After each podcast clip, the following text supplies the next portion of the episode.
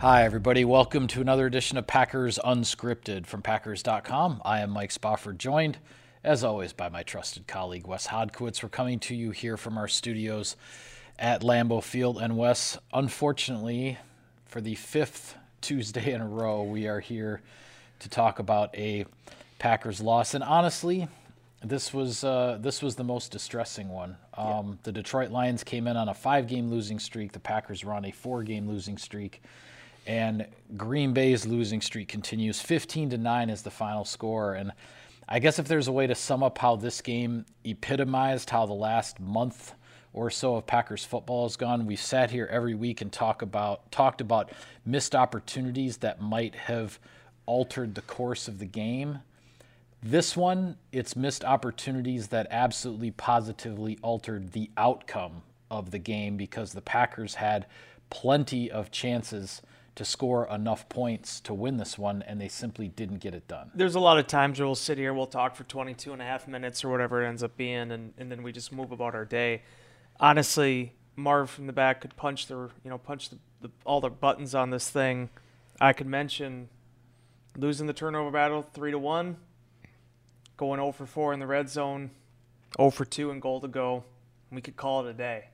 I mean, that's ultimately what this came down to. That was the game. And, Mike, what was the biggest line that I reiterated? We both talked about it, but the biggest line I was pitching all last week is that they've done good things against the New York Giants. They've done good things against the New York Jets. They did good things in Washington. They did really good things late in Buffalo. But what you do in those games does not guarantee victory the following week. The strides you make in certain areas doesn't mean that those areas are going to hold up the following week. In this game, as you talked about with this five-game losing streak, this game epitomized all of that, because Packers had three hundred eighty-nine total yards of offense. They dominated time of possession. Third downs, they were six for eight in the first half. They did all the things well except finish. Yeah. And in some of these other games this year, the Packers have been not as good on third downs, and then they've been able to punch the ball into the end zone. It's just that inconsistency, and it's that line that Adam Stenovich said last Thursday that has kind of, he was talking just strictly about the offensive line, about the only thing that's been consistent is inconsistency.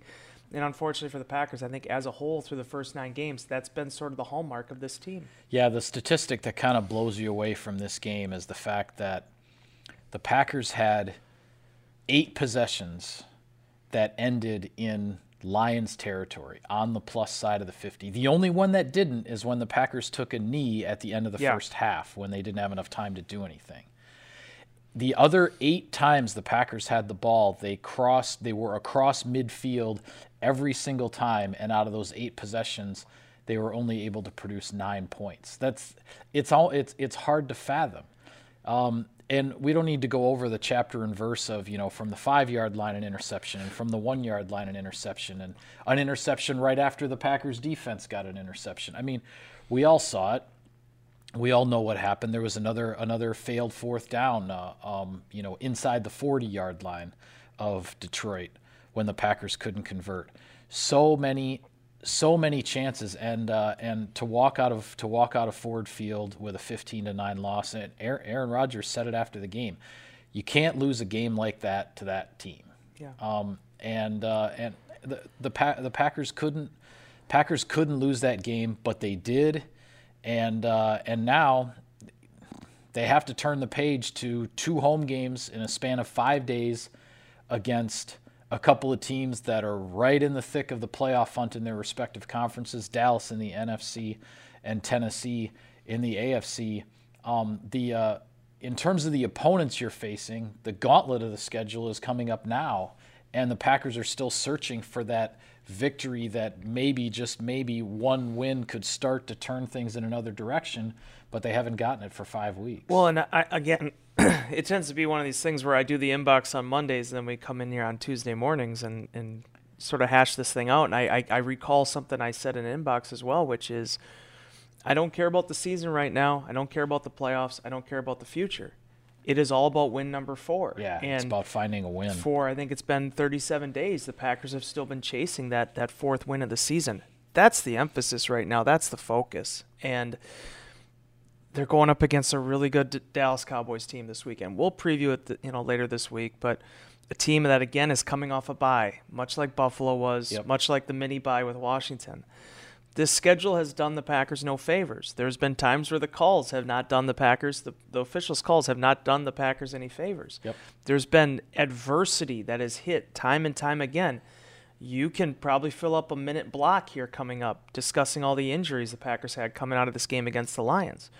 But it, one of the big things that Matt LaFleur always talks about, one of his big, you know, lines is nobody's going to feel sorry for you. That's where the Packers are. They're three and six, and when you look at this coin flip league and the the amount of parity in the National Football League, there are times where you're three and six. There's times when you're six and three, and you know, Aaron Rodgers touched on it after the game. The Packers won a lot of one-score games early on, especially in nineteen under Matt LaFleur. And this year, those fortunes, those odds have not been in their favor so far. Yeah, and this this uh, this game, once again, was another another example, the epitome, if you will, of the self-inflicted wounds, because the inter the interceptions were um, were certainly the the fault of Aaron Rodgers. The um, and as much as on defense, the uh, holding a Detroit team that had averaged nearly thirty-six points per game at home to fifteen points. Bottom line is that was a defensive performance that should have been good enough to win the game. So as I get into some of the things that went wrong with the defense, that needs to be out there first and foremost. The defense overall played well enough to win, but some of the same types of things that we've seen in previous weeks are still hurting this Packers defense. Even though they only gave up fifteen points, they had opportunities to play even better. Jaire Alexander had a great interception in the game, but earlier he had a, a totally undisciplined, un, you know, unnecessary roughness penalty that turned a sixteen-yard pass play into a thirty-one-yard chunk play for the Lions, which led to a touchdown right before halftime. Third and fifteen, Keyshawn Nixon gets called for defensive holding, and instead of getting a stop right there in Detroit territory, Detroit goes on to score its other touchdown because of the reprieve there, a five-yard penalty on third and fifteen that gives them an automatic first down, and the Packers can't get the stop. Late in the game, a second and twenty. They take a check down throw over the middle. They're just trying to get a few yards to make it third and twelve. And Chris Barnes gets called for a helmet hit and unfortunately then has to leave the game for a concussion evaluation. But then that fifteen-yard penalty extends the drive for the Lions. The Packers don't get it back then for their final drive until just a couple minutes left, as opposed to having maybe four or four and a half minutes on the clock if they get a stop there off of the second and twenty situation. Those are the kinds of things that continue to happen to this team in this game on, on, on both sides of the ball. And you don't need every single thing to go your way to win a game that ends up fifteen to nine. But you can't have this many things that, that are nothing but your own fault, um, you know, the self-inflicted kind of stuff, and expect to win. And, and, and it's what it, it's what the Packers have to, as Matt LaFleur likes to say, win or lose, you have to hit the reset button. You have to start over. And that's what they'll do this week in preparing for Dallas. But some of, but some of these lessons from week to week, you, you know, when things when things aren't changing, it's hard to know it's hard to know when it's going to.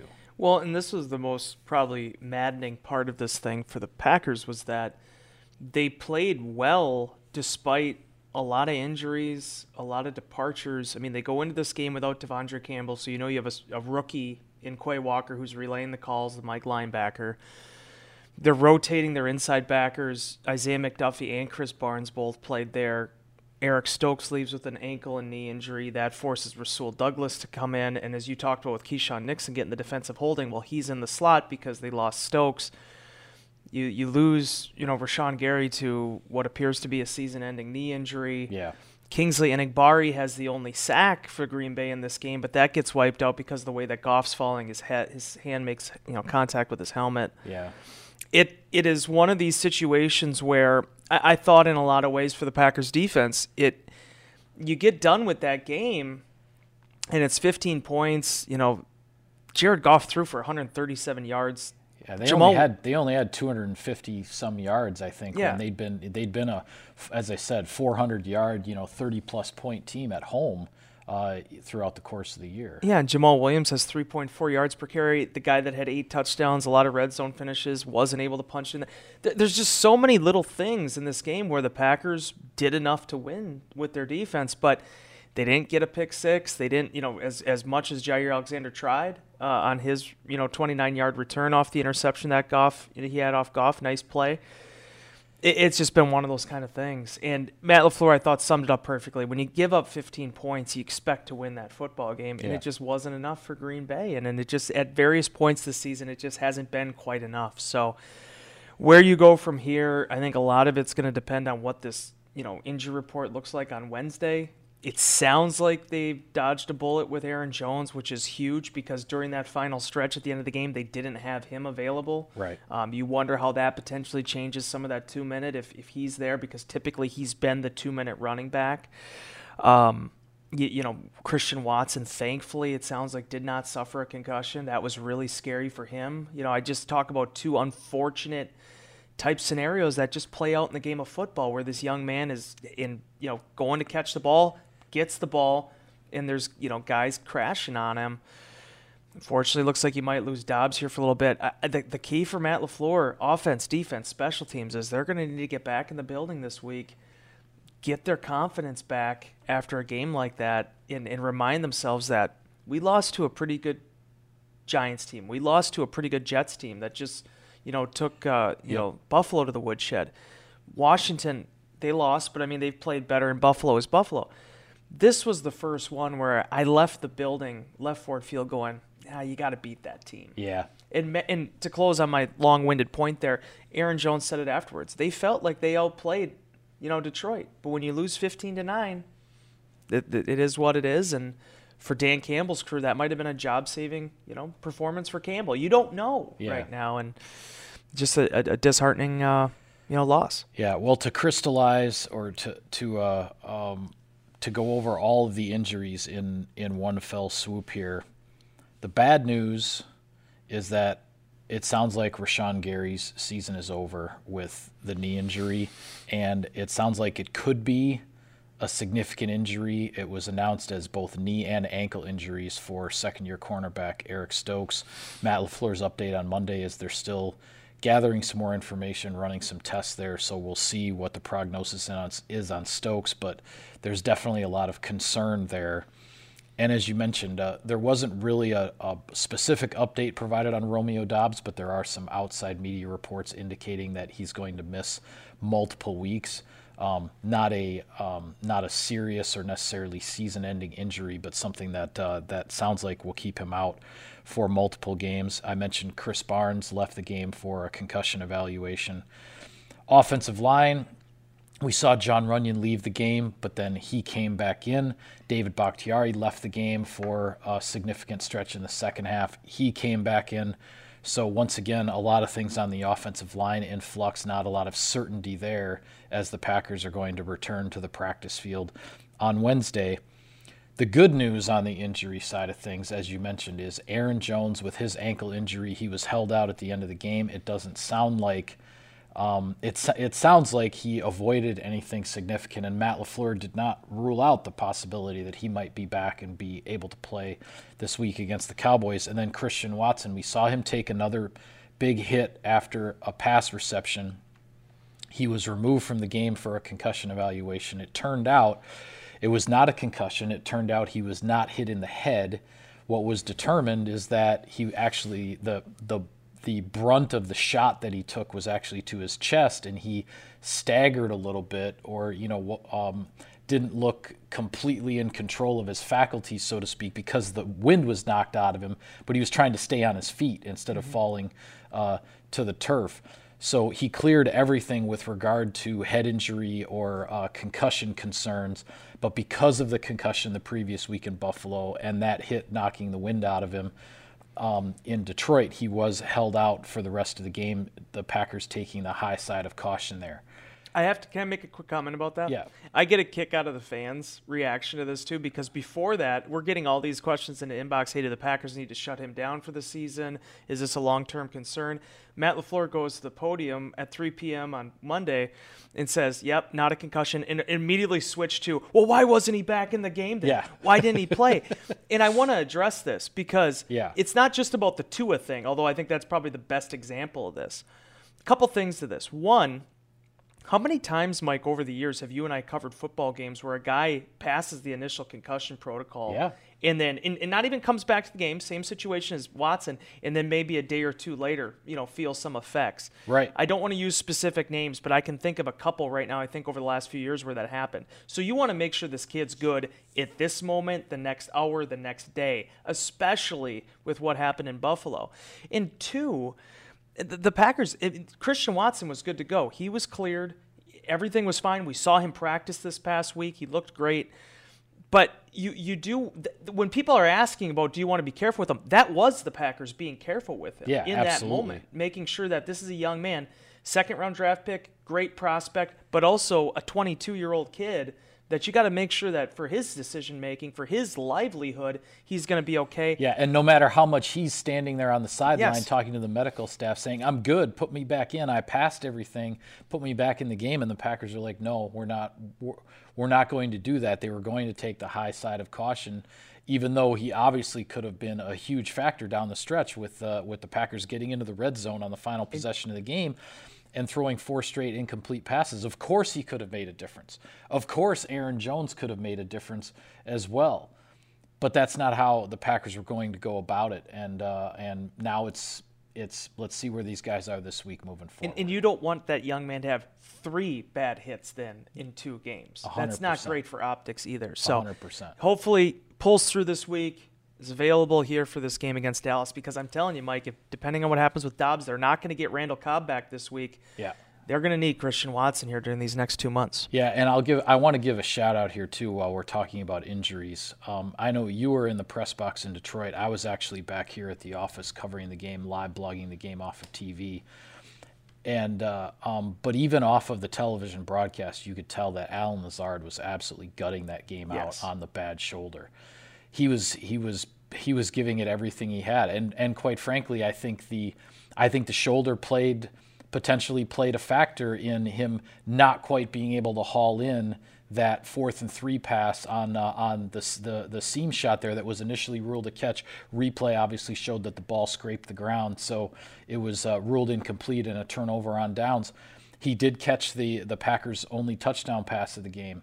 Um, Alan Lazard absolutely gutted it out in that game, yeah. and and uh, and I just wanted to say that because for all of the injuries and everything, and, and the list as we've gone through, it got ridiculous in this game, and over the course of this season, it's gotten ridiculous, and you just wonder, like, you know, when are uh, you know how how much how many more times are, are these hits just going to keep coming in the health department? But uh, um, hopefully, at, at some point here, the Packers are going to start to look like a healthier team. And, and watching Allen, I know there was one instance where he left quickly, went and talked to the training staff early on, came back, he was fine. But he played sixty-five of the seventy-four snaps, and I think I basically had my eyes glued onto every single time he went to the sideline.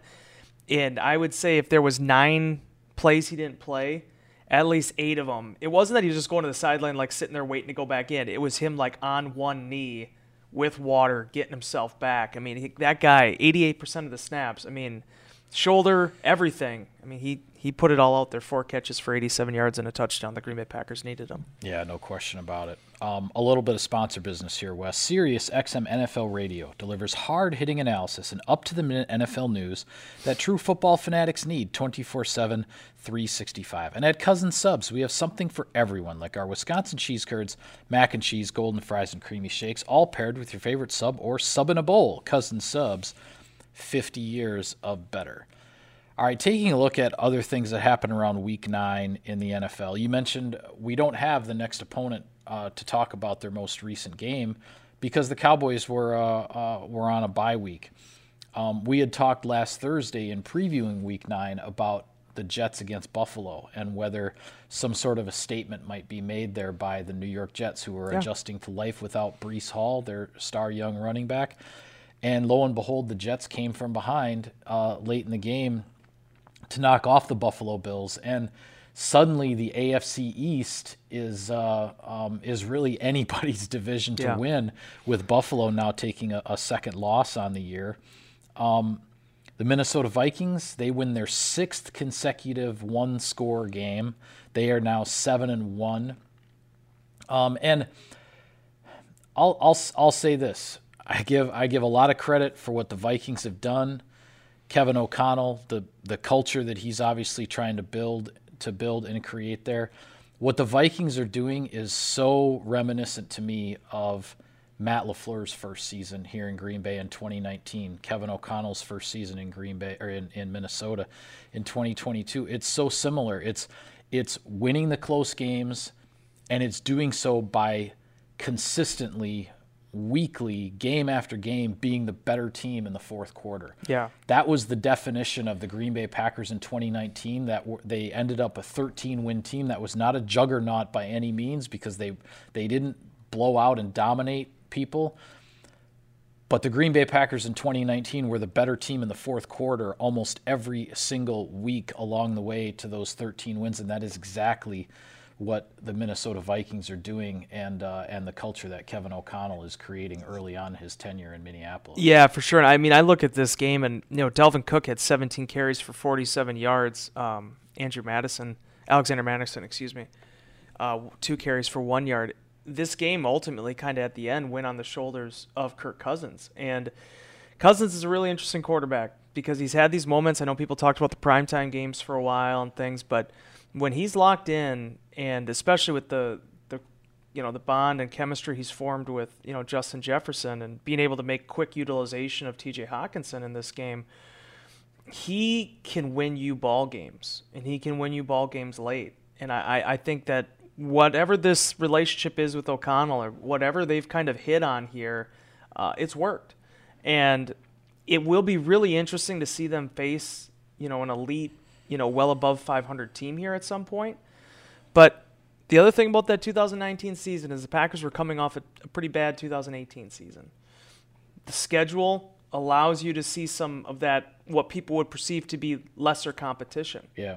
That's the position the Vikings have been in this season, and they've made the most of it while beating the teams that I think earlier in the season you maybe not necessarily had them pinned down to beat. Yeah, and interestingly, we'll see as this week develops, because you mentioned Minnesota facing, you know, one of the, what will happen when they face one of the elite teams in the league with their quarterback. Their their their their only loss their only loss is to the Philadelphia Eagles, who are the only undefeated team in the league, and now they are getting ready to face the Buffalo Bills this week. But there are all kinds of questions about yep. Josh Allen and his elbow, and whether he whether he will be able to play or not, or will he be at full strength or not.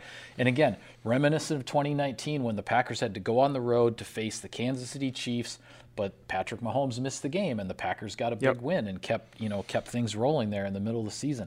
That's the way that's the way this league can work sometimes, and the Vikings are taking advantage of everything. You mentioned Cousins in the fourth quarter. I take nothing away, obviously, from what he's done. When you're in when you're in tight games, whether you're losing, tie game, you need to put together those drives. But Minnesota's defense has also come up yep. big in the fourth quarter, time and time again. Being the better team in the fourth quarter means doing it on both sides yep. of the ball to be able to win those close games, and that's what the Vikings are doing. Tampa Bay Buccaneers. Uh, sort of a quasi-season-saving comeback for them against the Los Angeles Rams. The Buccaneers now four and five, last year's Super Bowl champs now three and five, and uh, and as we had talked last week, um, the game of the week in the N F L in Week Nine was the Sunday night matchup with Kansas City at t- against Tennessee, and it turned into one of those um, very entertaining matchups from the standpoint of the Tennessee Titans could only run the ball and couldn't yeah. throw it. And the Kansas City Chiefs just refused to run the ball and put the whole game in, in, in on uh, Patrick Mahomes' right arm. The pass attempts versus the, the, the run attempts, you know, for the other team. S- statistically, one of those one of those crazy ones, and it ends up going to overtime, and the Kansas City Chiefs pull it out. And you know, I just wonder, from the ups and downs we've seen from the Kansas City Chiefs, if a win like that under the lights at home against a team that they've seen plenty uh, you know, here in recent years and, and got taken to the wire by them. Maybe this is where where Kansas City starts to uh, starts to make that second half run. Well, because they came back from basically the, the win condition that Tennessee looks for, which is punching you in the mouth with Derrick Henry and control controlling time of possession, controlling the tempo. T- Titans did that, giving up nine points in the first half, but I mean, the, Derrick Henry owned that game, and they came out in the second half and, and dictated the tempo and showed again that if you need to, you can just put this thing entirely on Patrick Mahomes and he's going to step up for you. Overall, though, I, w- I want to just mention this before we go out. The Packers are still trying to claw their way back into this, and I said they need to win a game here before we talk about anything else, but A F C did the Packers a lot of favors in this week. oh for four on Sunday, the N F C was in those crossover games, including the Bears losing that shootout to the to the Dolphins. Right. So it's still all out there for Green Bay. You got to get a win. You got to rally. And you're going to need to start beating some teams that nobody expects you to beat. But this is go time. Yeah, absolutely. The Packers, as we said, two two home games, two home games in five days, but they're probably going to be underdogs in both of them based on the three and six record and facing two teams that are in the playoff hunt. But uh, we'll talk more about that matchup with the Cowboys on our next show. For now, we'll call it a wrap on this edition of Packers Unscripted. Be sure to follow all of our coverage of the team on Packers dot com. Day after day, we've got everything for you. For Wes, I'm Mike. Thank you for tuning in, everybody. We'll see you next time. With the new Dexcom G seven, you can achieve better diabetes results without painful finger sticks. It sends your glucose numbers to your compatible phone or watch, so you can always see where you are and where you're heading. See how food and exercise affects your glucose, making it easier to spend more time in range and lower your A one C. Take control of your diabetes with the number one recommended C G M brand. It's easy to get started today at Dexcom dot com. That's Dexcom dot com. Dexcom data on file twenty twenty-three. If your glucose alerts and readings from the G seven do not match symptoms or expectations, use a blood glucose meter to make diabetes treatment decisions. For a list of compatible devices, visit Dexcom dot com slash compatibility.